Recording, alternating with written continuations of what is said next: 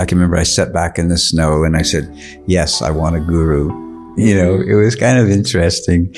And then the next day, my brother came up to me and he said, wow, I, have met this um, person and he came back from India with Kirpal Singh.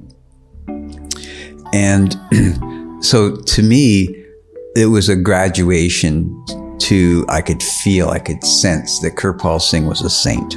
He was a f- f- enlightened being. This was the f- first time I would say I was introduced to that possibility that here was somebody of the really the highest order, sort of like one with God, not just on the way, but they had reached some sort of accomplishment. And uh, I eventually so it was interesting how I was introduced to that after that prayer, you might say. I thought that was synchronistic and mm-hmm. seeing how the universe can come into play.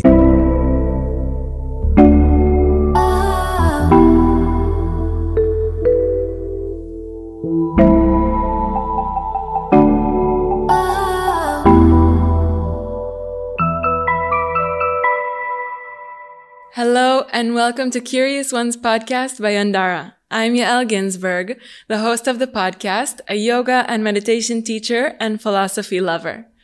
Each week you will hear eye-opening interviews with the different teachers of the Yandara Yoga Institute located in beautiful Baja, Mexico, along with other teachers that pass through here. This life-changing knowledge shared through authentic, heartfelt communication will help you live a happier, more fulfilled, and connected life. Let's dive in.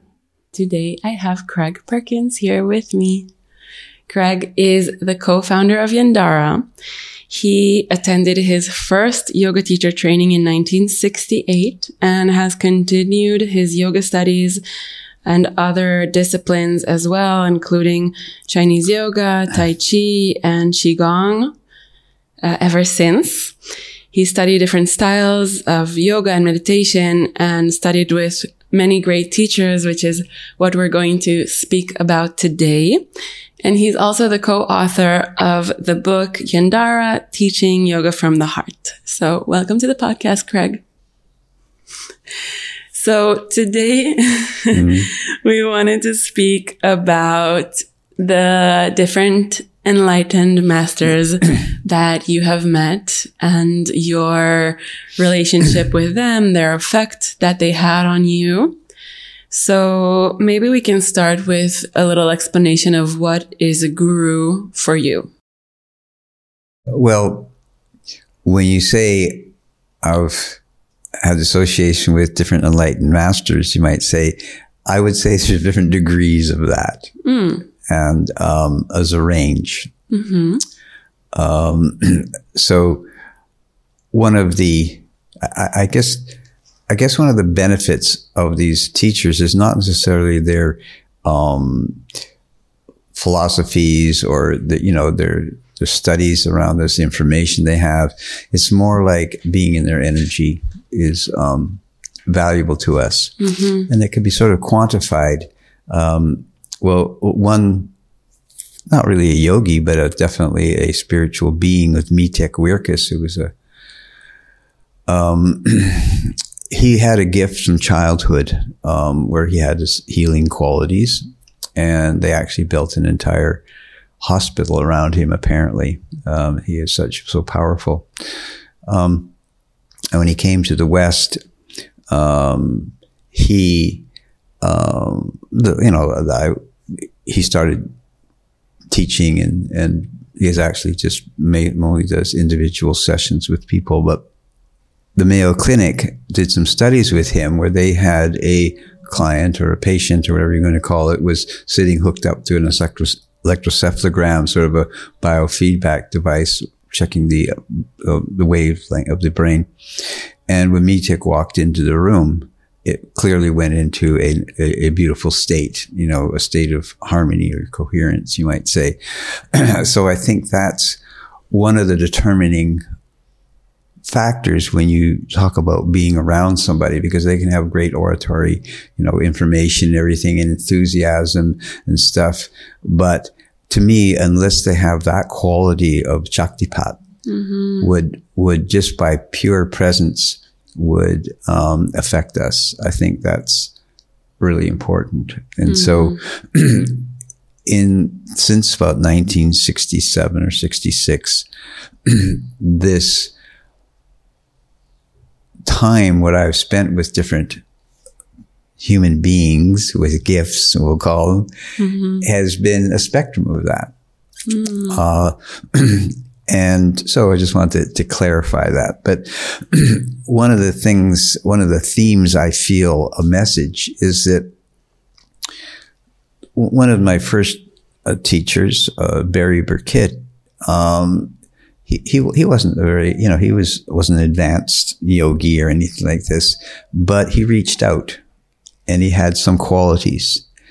And so I encourage people who, you know, who are endeavoring to be yoga teachers and things like this, that they, they don't have to be enlightened beings in order to be of benefit to people. Of course. And I think that there's so much appreciation for Barry who reached out to me and what I do was, you mean reached out? he just started talking about Tibetan Buddhism. Mm-hmm. Yes, and so and uh, and so uh, and and so so that was very valuable to me, even though I didn't have a clue what was going on. I mean, I was coming out of the fifties, you might say, mentality, and I was a you know the ski club and, and you mm-hmm. know and and basketball and everything. And at that point, at that time, there was no consideration of a, a more elevated or preferred way of state of consciousness. It was just everything was just, you know, Yeah. happy days. and so for him to reach out to, to, I had resistance to that because I didn't know what he was talking about. No Yes. clue. It was interesting, but he was, uh, you know, just persistent and even and just kept saying things that were, um, of value. Do you remember something that stuck with you?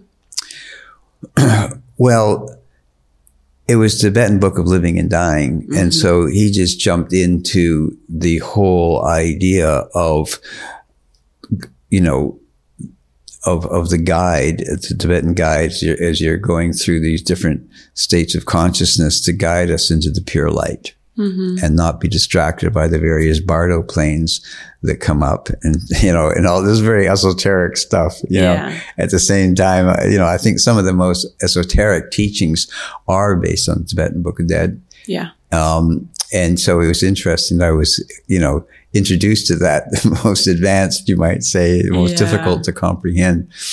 But uh, there was, you know, I'm just saying it was, it was a value. Yeah. So Today we can speak about it nonchalantly because you have had uh, many, many, many, many years of of experience in this world. But I'm sure at the time it, I can understand where the resistance comes, and I feel like many, if not all of us, experience some sort of resistance when we first l- get to know the teachings. In addition to having also the experience of kind of feeling that we can find the answers to questions that me, we might not even have known that we have. Uh, we had a longing that wasn't fulfilled, but we didn't know what that longing was. yes. And that, that's kind of what happens when you start to hear these teachings. It's kind of like resonates with something that you already had inside, but you didn't quite know that you did. Right. Exactly. And I think also about like the Tibetan book of living and dying that you mentioned. It's a, it's uh, one of the basics, basic teachings, uh, or the most profound teachings. And I think there are very many esoteric concepts there, but there are also many basic concepts like the impermanence of all things. Like nobody can argue that everything is all the time changing. Yes. So it is easy in a way to, to connect to that. yes, it did. It sort, it sort of alienated me from my gang, my, my, my buddies. And, uh, uh, you know, all of a sudden I was, uh, I remember very clearly going on a drunken ski trip, you know, uh, and me getting drunk and standing on top of the table and saying, praise Buddha, praise Buddha. Now, back in the 1966, believe me, that was not, that was extremely out of the ordinary. You know, you got drunk every Friday night and that was it. You know, it was for a, not rednecky, but you know, that kind of, that's just all there was. so that kind of alienation mm-hmm. happened. um, and um, then, you know, the, the, the, next teacher I had, I, I had some inner experiences around um, his training. It happened sort of spontaneously. So that gave me a little bit of an insight into things. It's a complicated story to get into, but basically I did have a basic uh, near death experience where I experienced some of the, what was, um, could be experienced, you might say. And, mm-hmm. um, so around that experience, something come opening occurred in me and the next step uh, was to meet Ananda Bhavanani. Mm-hmm. Now, he was a direct disciple of Shivananda, Swami Shivananda from that lineage. And again, it was very fascinating because um, all of a sudden there was some interest in that one year period, like 1966 to 1967.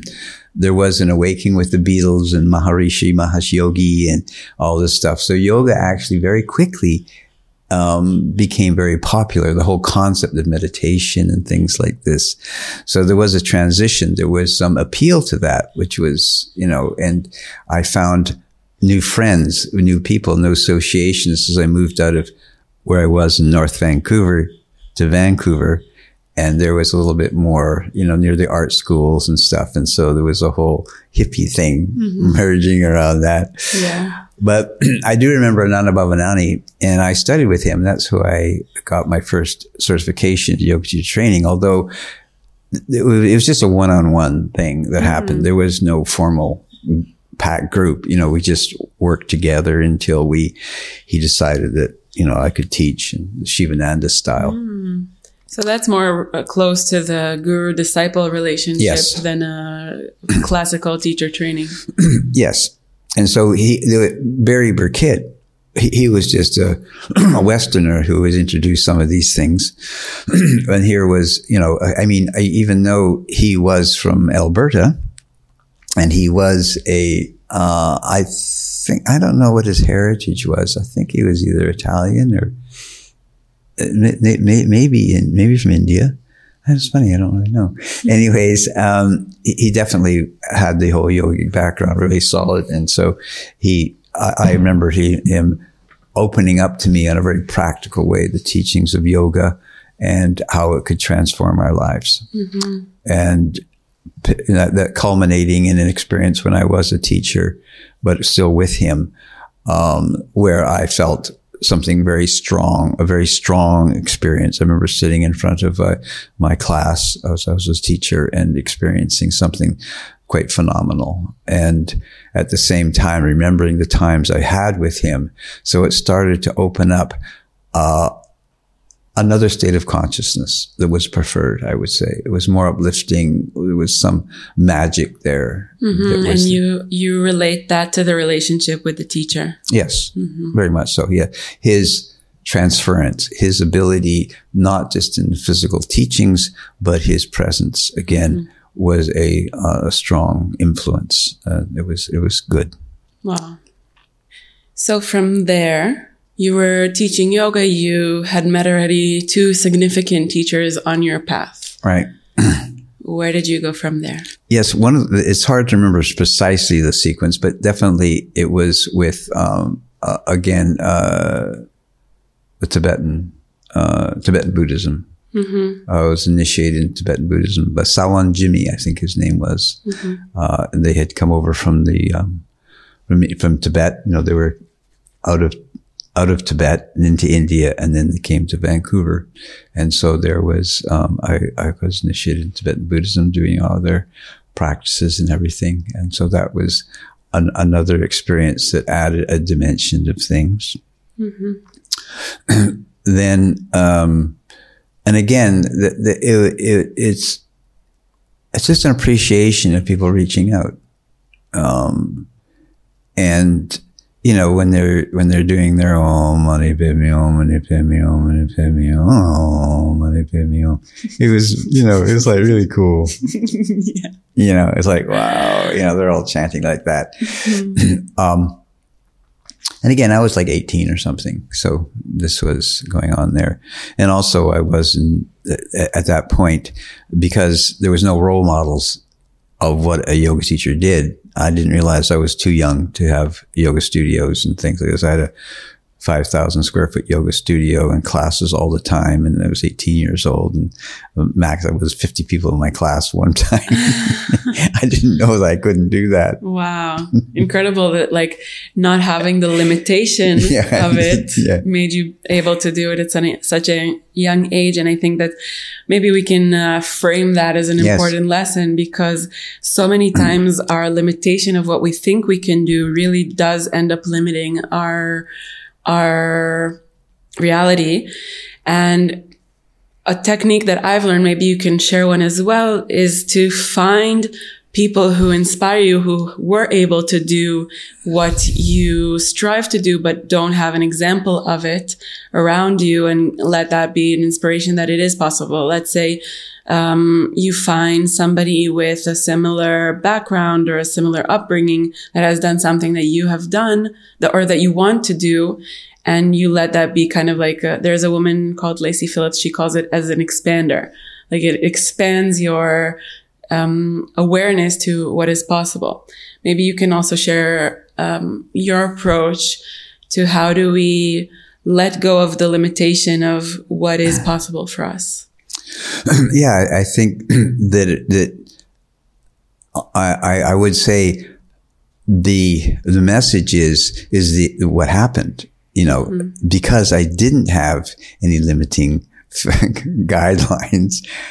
So look at your own self and see, because one of the, the whole idea of, of, me sitting here is to encourage people to be yoga teachers. That's what we do at Yandara. We get people yoga teachers mm-hmm. because it's incredible and it's a wonderful way to help people. And I think to be empowered to not be limit yourself with other seemingly, you know, not necessarily, well, role models, but you know, we, we see certain people in certain lights and we want to be like them or we want to emulate them, but also to be empowered to, you know, hey, you know, if I can do it 18 years old and have a following, yeah. you know, I mean, I wasn't, I wasn't gifted or anything in a certain way. I just had a lot of, you know, get up and go. I mean, yeah. you know, and I just was very positive about that. You know, that's what I, I, I would say. Don't be limited by yeah. what's around us. In a way, hearing that you were able to do it is also an expander. right. Know? Exactly. Yeah. so the next teacher that I came across is a Shamacharya. And it's very interesting. This is so wild sometimes. like 50 years later, 45 years later, I'm in Bali and I met this guy who was at our yoga teacher training and, um, he knew Shamacharya. Really? It's incredible. I mean, can you imagine the possibility of that happening? He, wow. you know, because he went back to India shortly after he was in Vancouver for a while. Mm-hmm. But it, it, it was nice. I mean, it, it he again, he was a, a regular um, yoga teacher. Um, he wasn't necessarily all that much of a spiritual being. Mm-hmm. You know, I'm just saying from the beginning, I was saying different qualities, but he definitely uh, educated us into um, the practical elements of Hatha pretty much in a more advanced way than perhaps Ananda Bhavanani. Mm-hmm. So he was very much into some of the practical elements of the of the teachings, and you know we did um, retreats and organized a big retreat for the summer up in the mountain of a ski resort with him, an abandoned ski resort. We had hundreds of people come up there from Vancouver and wow. had a big big retreat. Like I say, I just did all this stuff, wow. and um, uh, uh, back then, by the way, a theme is if you look at Woodstock, uh, which was a huge movement, there was nobody over 30 years old. Mm. All the people who organized, all the musicians, mm-hmm. all the people who organized that were 25 years old. Mm-hmm. No, there was nobody over 30. You know, it's fascinating. It was empowerment of youth empowerment, you might say, mm-hmm. younger people. If you look, you look at the, you look at that, and there was some really strong movements afoot. Yeah. Um, so you're you mean that you mean you mean to say that in order to empower younger yes. people to yeah to know that they're able to do things like that yeah mm-hmm. because a lot of the I mean relevant to people are making choices coming out of college and everything, and they come to Yandara, and they're at a, a, a stage of life. They are kind of 23, 24, some older 30, but everything mm-hmm. like this. But there is a sense of uh, that's what we that's a, that's the demographics that we get here. Yeah. And so I do like to encourage people that to go ahead and yeah. don't don't wait till you're 50. Mm-hmm. Um, yeah, uh, and and and also I just want to. I mean, I, this is just a story because I think it's kind of fascinating the what happened to me, and me. I was almost like Gurdjieff's meeting with remarkable men. You know, that book. you know, it's fascinating to see all these people. There was one. Um, I can't remember his name, but he was a yogi. He was 93 years old and he was a personal friend of Mahatma Gandhi. Mm. He came to Vancouver and he was making some presentation. He hadn't eaten any food for three years. He was a oh. breatharian, uh, water, uh, water and air. Uh, and he, he was the same thing. You, you sat in his presence. I just didn't speak English. Uh, you sat in his presence and you felt something. You felt, felt the Shaktipat. And it was, again, you know, I was like, oh my God, uh, you know, what one person can do, another can do. Like, wouldn't that be cool if we could reach that state? Not necessarily about not eating. I think it's a big deal. Mm-hmm. you know, it's phenomenal. It's interesting. It's mm-hmm. miraculous and almost, but it was more like his presence was so sweet and calm and uplifting. So he was definitely in the range of some enlightened yogi. Mm-hmm. Uh, again, inspiration. Yeah. An inspiration around that. Um, then, you know, this is just a story. Part of the thing, there's no message. This is a story. I think it's, I think it's, it's When I look back, I think it's pretty phenomenal. Hey, I'm quickly interrupting the episode to extend an invitation. If you are interested in deepening into any of the subjects we talk about on the podcast, we offer many different experiences on our beautiful grounds here in Baja, Mexico. From nine day modules such as sound healing and yoga nidra to breath and meditation, as well as two or 300 hour yoga teacher trainings and many different shorter retreats. Check out our website yandara.com to see all the information about the different experiences. Let's get back to the episode. Then I, I found the book Autobiography of a Yogi. Mm-hmm. And I was so inspired. And I can remember I was a ski instructor too, all this. At the same time that I was doing these yoga classes and everything, I was also a yoga instructor, uh, ski instructor. Mm-hmm. Um, in the, you know, winter months. And, um, I remember reading the book Autobiography Yogi, and I was so inspired by it. It's so moving. And you yeah. should read the book. It's just really cool. Yeah. Classic yoga, um, you know, story of a yogi. And um, I can remember I sat back in the snow and I said, "Yes, I want a guru." You know, it was kind of interesting. And then the next day, my brother came up to me and he said, "Wow, I, have met this." Um, person and he came back from India with Kirpal Singh. And so to me, it was a graduation to, I could feel, I could sense that Kirpal Singh was a saint. He was a f- mm. enlightened being. This was the f- first time I would say I was introduced to that possibility that here was somebody of the really the highest order, sort of like one with God, not just on the way, but they had reached some sort of accomplishment. And uh, I eventually, so it was interesting how I was introduced to that after that prayer, you might say. I thought that was synchronistic and mm-hmm. seeing how the universe can come into play. And then, yeah. and then going to India and um, experiencing for the first time uh, an enlightened being, a, a sense of, you know, there's some teachers who are very, I would say, a great gift, but also egocentric. You know, mm-hmm. it, great orators, great message, and it's not necessarily a bad thing. Yeah, but it's a strong personality, I would say. Whereas Kirpal Singh was the epitome of humility and simplicity. And, you know, it's like even things like he, there's this ashram built around him. He probably had, you know, 50,000 followers. He was an enlightened being. It was just obvious, something incredible going mm-hmm. on there. And he lived on one little section of the ashram. You know, he had his own house. He always earned his, you know, he, he was retired and had a pension, which he lived on, and he donated money to the Sangha. He didn't take any money for anything. Wow. You know, and that is rare. Yes, it is rare. Yeah. And it was, it was, a, it was something beautiful and that he took his money and helped the Sangat and yeah. he, he would have also like Mother Teresa, not just a teaching, but also an example of helping out, you know, orphanages and an old age home and, mm. and, uh, things like this where he really went out and helped the people as well, as well as being a completely spiritual teacher where you, you was initiated I was initiated into him, into light and sound practice, in inner light and sound, basically working on the planes of consciousness including and beyond the third eye. You know mm. what the the chakras above, you might say the depending on who you're talking to, mm-hmm. five five planes of consciousness above the third eye. Mm-hmm. Um, and uh, to be initiated into that experience where he connected you with the light and sound within,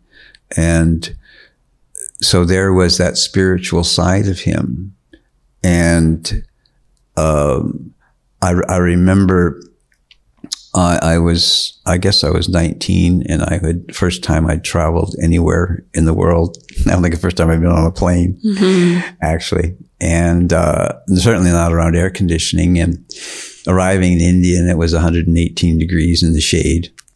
oh. and anybody who's been to India, there was an interesting thing where you have the untouchables mm-hmm. living right outside the airport, basically living in garbage. Mm. Uh, and so that's a very um, potentially traumatizing to see the suffering that goes on in the world. Um, and to drive through Delhi and it's a pretty much a lot of traffic and stuff going on and coming into the ashram, the old, an old Delhi, coming across the bridge and entering the compound and you initially could feel, you know, there's a lot of stuff going on. The in India's crowded, you know, you know it's yeah. not exactly peaceful. it's a, a, zoo kind of middle. um, and I remember entering in to the ashram and I hadn't slept very well. It was hot. So I was like, you know, I was like really out of it kind of thing. And in that, I think that, um, altered state, you might say, um, I could see like a golden energy coming from part of the ashram. Mm. And the closer I came, it became stronger, you know? Wow. And it was like amazing. There was a physical manifestation of beauty, of radiance, uh, visually, you know, you could see it palpably, you know, more like you could feel it with your eyes. Um, yeah. And so it, it, was wonderful. And I spent, I think the first about month and a half or something there. And, and it was nice, you know, he talked, you know, you get occasionally get a little audience with him and, you know, it was a, you know, and he tell, he could tell the future. He just told me the future is in, in a very cryptic sense, you know. Mm-hmm. Can uh, you share maybe something that he shared with you? Um, well, it was a funny thing, but I mean, the, you know, you're supposed to stay in the ashram and, and, and I, I was trying to endeavor to live in, in, live in India and because I wanted to be close to him. And so I was putting together a business at the same time. And so the, the uh, administrator said, well, you can't do that, you know, and, um, you know, you're not supposed to do that. And but I went to Kirpal Singh and he says, no, that's okay. Because he knew that I was going to create a, a business. I mm-hmm. created an import business and he knew, I mean, there's other things going on I can't talk about necessarily, but I don't feel comfortable with his guidance on certain things. But it was fascinating how, you know, he knew that, um, it was okay for me to be doing that where it didn't fit in the rule book, but he knew what was happening. Mm-hmm. He knew that that was, that was going to be enable me to come to India more often. And I did start a import, an import business, mm. um, Art East Imports, you know, and, uh, I don't know. It's just like he knew things that beyond that which most people could not comprehend. You know, I had no idea about. It was pretty interesting. Mm. But again, you know, it's just like this. It, there was just some humility where, you know, they said, well, you should get a new car and all this stuff. And he has like 50,000 at least people and he has like 10,000 people coming to his ashram, you know, on the weekly ashram. He was friends with Indira Gandhi. I mean, he was a head of the World Fellowship of Religions and everything as, a, as an aside, not, to me, that wasn't a phony thing. His, it was heartfelt. You know, he was endeavoring to do things that were beneficial as well as being a, an individual uh, spiritual guide to to to people. Mm. But you know, they said they wanted to get a new car. I said, no, no, the ambassador's just fine. And his, you know, his clothes aren't all of a sudden like hundred percent pristine. He didn't mm-hmm. care a little so much, and it, it was just fascinating to be around, to be around somebody who. um could do that. You know, it was inspiring beyond human comprehension, I would say. Yeah. A loving simplicity. And you watched him walk across the compound and his, you know, just the way he moves his hands, the grace of who he was was mesmerizing. Mm. To, to see that. And, you know, I mean, just sort of like one of the uh, biggest miracles I would say I've seen in my life, although miracles is a strange word because I think it's all science, you know, but his son who took on the mantle after he died, Darshan Singh, um, when we were going, we, we he had the, that time, this was years later, um, that that that seeing Kirpal Singh first time was 1969. He died in 74, so I had seen him about four or five times. In between that time, spent some time with him. Um, and uh, but his son uh, took over, and it was a very you know I'm not sure to what degree. It feels like a very enlightened being. Um, but I remember that we were having a, uh, he was having a tour. Darshan Singh was having a tour of uh, United States and Europe and we all had, by that time, had centers set up all around uh, in that 10 year period from 1970 around there to maybe 80, something like that. 10 years. We had set up different ashrams and centers around North America and um, Europe. Anyways, he was coming on tour and he came to Chicago and there was a, a, center there in Chicago as well, but they didn't felt the logistics of um, transporting everybody there was going to be difficult. So they had the whole program at the O'Hare Hilton. And the O'Hare Hilton is possibly, if one could imagine, is probably the least mm, likely place to have a three day meditation retreat. I mean, probably right down at the most inappropriate place in the world. Mm-hmm. Um, very noisy, very dirty mm. at the intersection of highways and, and the airport. And, um, it was fascinating. And so arriving there on Thursday, we arrived there on Thursday. Um, some of us who were traveling, um, you know, the vibrations were not that great. And I guess one of, you know, it's just an incredible experience. He arrived on Friday morning and by Friday afternoon, he had turned that hotel palpably into an ashram. Mm. Just one person, if you could believe the hallways. This is a hotels open to the public, you know. Yeah. And he had turned the hallways, everything into an ashram. You walk down and it was grace flowing through every room, every, everything like this. It was the biggest miracle I've ever seen in my life. It's just like his energy was so in tune, so in coherence, you might say, that he changed the way, well, they've changed the vibrations of the entire hotel in 12 hours. Wow. And it was really something. And it was those are things you say, hmm, hmm. this is interesting. Yeah. I guess you have you would have to be there to fully understand Exactly. the the scope of the miracle. Yes, it would be.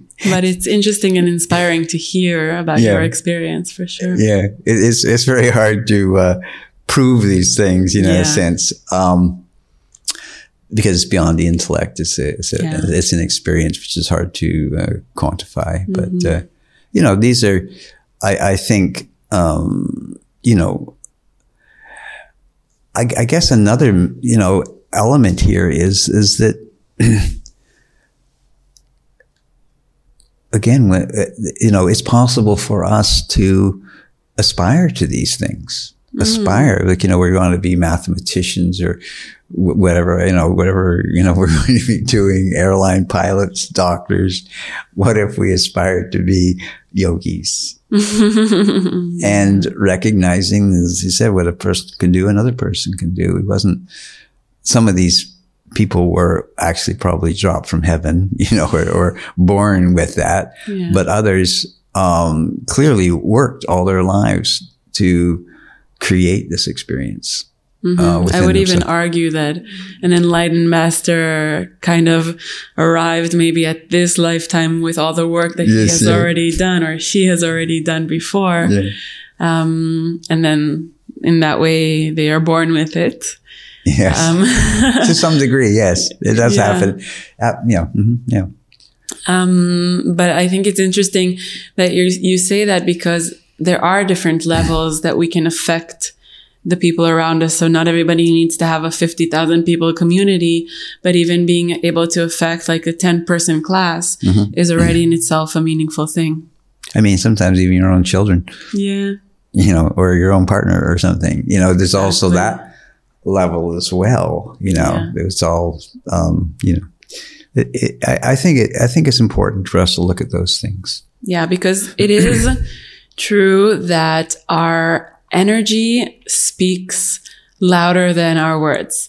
This is actually um, a saying from one of my teachers, uh, Gabby Bernstein. She she had it in one of her books, and she explains there the concept that really our energy that we emanate from ourselves is much stronger than than the words that we might use. So working on the energy level of our our spirit is a meaningful thing, even if it might be hard to quantify or measure or prove, as you said. Yeah, I think I think getting the practice part of it is I think that um, a lot of people are introduced to yoga in terms of hatha yoga and going to yoga class and feeling some experience, and you know. Also, uh, I mean, we we're talking about how, how okay, how do, how do we achieve these things? How do we achieve this? And I think at Yandara, we have put together in a small way and maybe a big way a formula where people come for 17 to 23 days and we're giving them the tools and the experience, very practical things that they can do to achieve a preferred state of consciousness. And the majority of the people come away, I mean, as well as the practical element of being able to teach a yoga class, a Yeah. physical hatha yoga exercise class, is to find ways to put themselves into a state of coherence or a state of upliftment to some mm-hmm. degree, a loving consciousness. And I think it's of value to say, oh, this is what we did. We did, here's six things that we did, or seven or eight things, practices that we were here beyond this, the teaching of physical yoga class. We introduce all these things. And so Yeah. at the end, people, majority of people feel an upliftment. They feel that they have established a different state of consciousness and they walk away with the tools to be able to further that. So not just like, this is what happened. They can Yeah. go back into their lives and do these different practices, the, the different, um, um, um, what do you call it? Ashtanga yoga, what's it called? The limbs, the different limbs of yoga manifest in more of a Western understanding because Yeah. sometimes the Eastern is a little bit hard for us Westerners to comprehend. But I think we've synthesized it into how it can be understood from Western thinking. Yeah, I think it's undeniable the effect of a yoga teacher training and the immersion aspect of being in a place like this that has trained yogis for 15 years and more. And there is definitely a huge effect on that and being in nature in this beautiful place with like-minded people. All of this has an extreme uh, effect on our energy level, our, our consciousness on many different levels. Um, maybe you can also give um, a few guidance points for people maybe in preparation for a training. How do they start to uh, shift into this state of being? Or maybe somebody who isn't quite ready yet for a training right now. Something that they can do at home right now. To me i've sort of used the acronym mass m-a-s-s. in nature mm-hmm. for sometimes to clar- quanti- clarify a little bit but i think the one thing, the first one is, is meditation, and that is presence. And mm-hmm. so I think uh, that any time that we can do practices that are uh, classic meditations that most people are familiar with, just closing your eyes and internalization instead of being constantly externalized. And, but simply, I would say, moving from head to heart from mm-hmm. thinking to feeling, from fear to love. But yeah. there is this element here of presence. And I think that more people can sit down quietly and not be reading or writing or thinking to just be aware of the sensations of their body, um, aware of the sensations of the air entering, leaving the lungs, basically moving into body consciousness, you might say, in the more spiritual sense of the word. Mm-hmm. And around that, I think that uh, mass in nature is that nature is very powerful. So taking time to be alone in nature and feeling our feelings, I think is helpful, very beneficial. It's a we don't think about it, but nature is one of the yogis, one of the spiritual gurus. A hundred percent. Yeah. And the next one is asana practice. Of course, you know, that's natural to be, in a sense, to maintain good body health because mm. you can't, as they say, you can't you can't uh, go very far on a sick horse. yes, definitely. So it's important as you know as you're saying in preparation to find through exercise through health um, eating well and you know all all sorts of really important for us and i i think some people uh, i've seen are emphasizing too much meditation you might say or too much sort of the basic teachings and ignore their physical health to some degree i mean that's mm. not mainstream people, but I mean, there's another side of it that it's important to not only be a meditator, but also have the physical health and well-being. So yeah. the Hatha Yoga is a science of optimum physical health. Yeah, I find it interesting that in the eight limbs that you mentioned of mm. yoga, which is who, for those who don't know, it is the kind of the basic guidelines uh, of the yogi. Mm-hmm. Sorry, the mosquito. Mm, yeah. no, do no harm. yeah. yeah. so the um, aspect of the asana practice, the physical practice, is one of eight parts, and another part of the eight parts is the meditation, meaning that they have um, a, a similar size of the pie chart, if you will, in mm. order in in aspect of the importance they have in the physical in the spiritual journey mm-hmm. yeah so the next one is the next uh, m-a-s uh, first s is uh, satsang and that is mm-hmm. the company of those people who are are are have good good energy basically so you know not necessarily i would say i mean i don't you know not necessarily hang around people who are drunk or alcoholic. I mean, or, you know, aggressive and, you know, all these things and, you know, things, people who are kind and, um, healthy and vibrant and things. Having the company of good people is, is an integral part of the practice that we can work with. Um, uh, people who are not ang- ideally just angry and you know upset all the time. You know, upset at something else, but you know, just a positive energy, including mm. including going to a classic satsang, including. I mean, you know, sometimes you don't know where to go. Go to a Sikh temple sometimes. Mm. You know, I mean, it's pretty amazing. You know, yeah. uh, you can just feel some of these things. There's, there's certain Hindu temples and things like this. You know, I've I found that can be quite valuable for us. It, seems culturally a little bit odd for us to be there, but um, there's some beautiful things there. But is there any yoga satsangs and music and kirtan?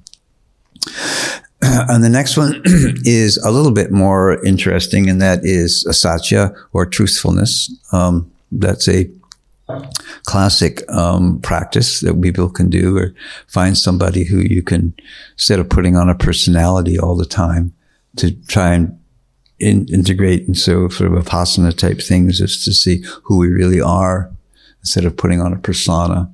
It's a lot to go into there, but um, that's a whole other area. But the idea of truthfulness, the idea mm-hmm. of not necessarily not telling lies, but introspection yeah. verbally about who we really are and everything. And the next one is seva, and that is um, doing good works without any consideration of return. Mm. Uh, it's a very powerful foundation piece of the limbs of yoga, uh, seva. And it is good to go consideration financially and physically to do things for people.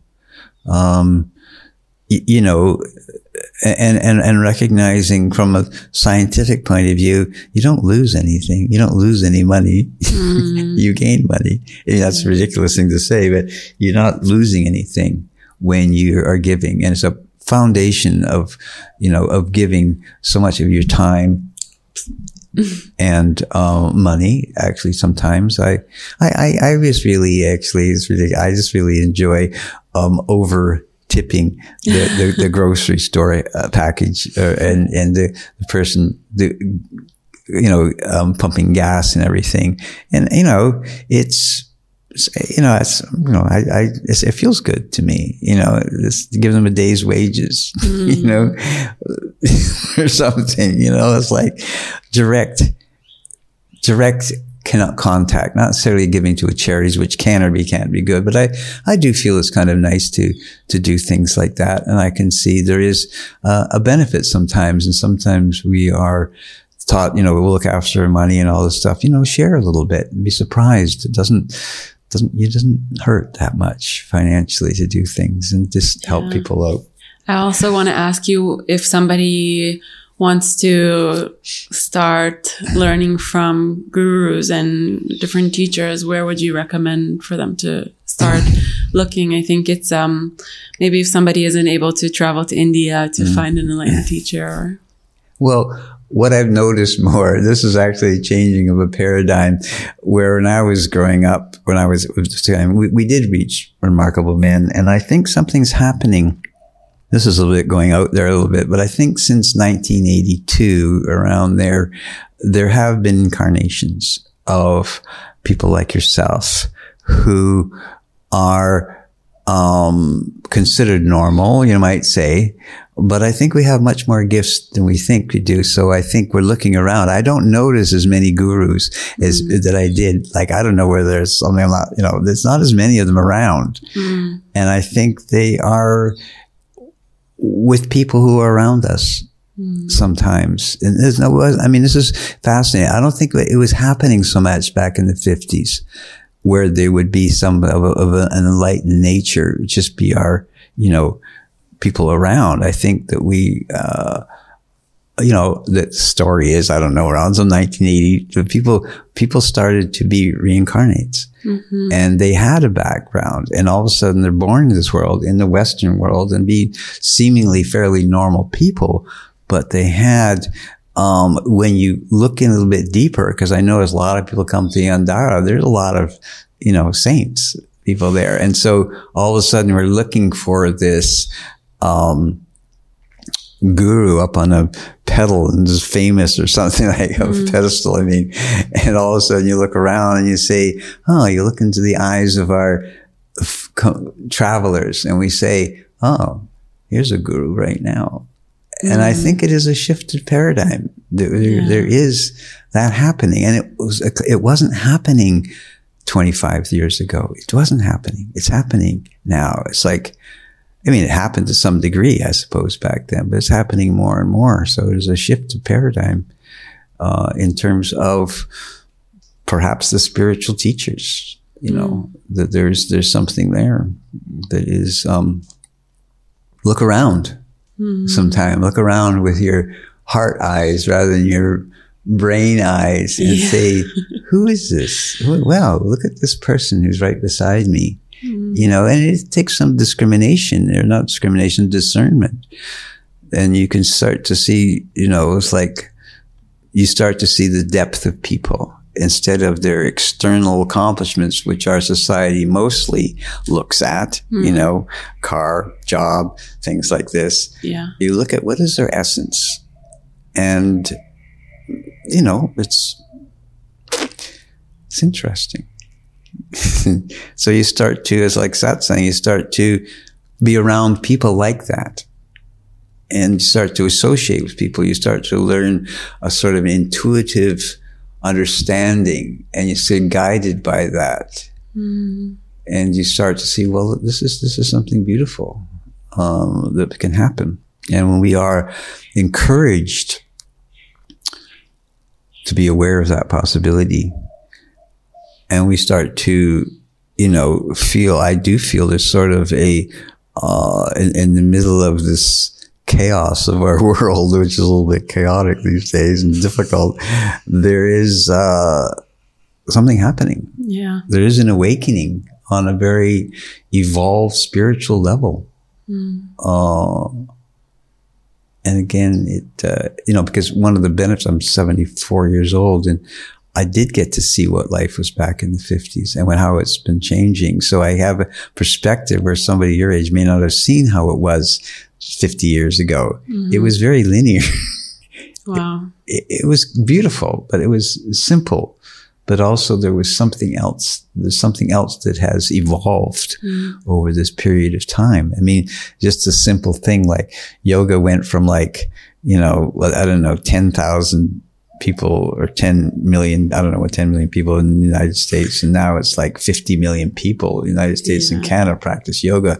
That in itself is pretty representative of something. I think it's so easy for us to think about all the bad things that are happening and and maybe even be critical of that but in the long term of history we have evolved and advanced so much that in that way it can give us a lot of hope Yeah. Craig is there something else that you would like to add I think that's good. Great. so just as a last question, I always end with this one. What are you curious about right now? I'm curious about what's going to happen in the future. I think that uh, things are not going so well externally, politically, and I'm curious to see how um, how this uh, loving consciousness is going to manifest in our difficult world. Yeah. Me too. Yeah. Craig, thank you so, Okay. so much. All right. Now, after this time to nurture your mind and your spirit, we invite you to take a moment to consider others. A kind wish might come to mind. Know that what we learn becomes more valuable when we apply it and share it with others. So share this episode on Instagram stories, tag Yandara and I, or share with a loved one so that more people can benefit from it. Our hope is that the search will lead you home to who you already are, to what was always there. We'll be back next week with more inspiration, honest conversation, and insight into the energetic world around us. Thank you for listening and watching.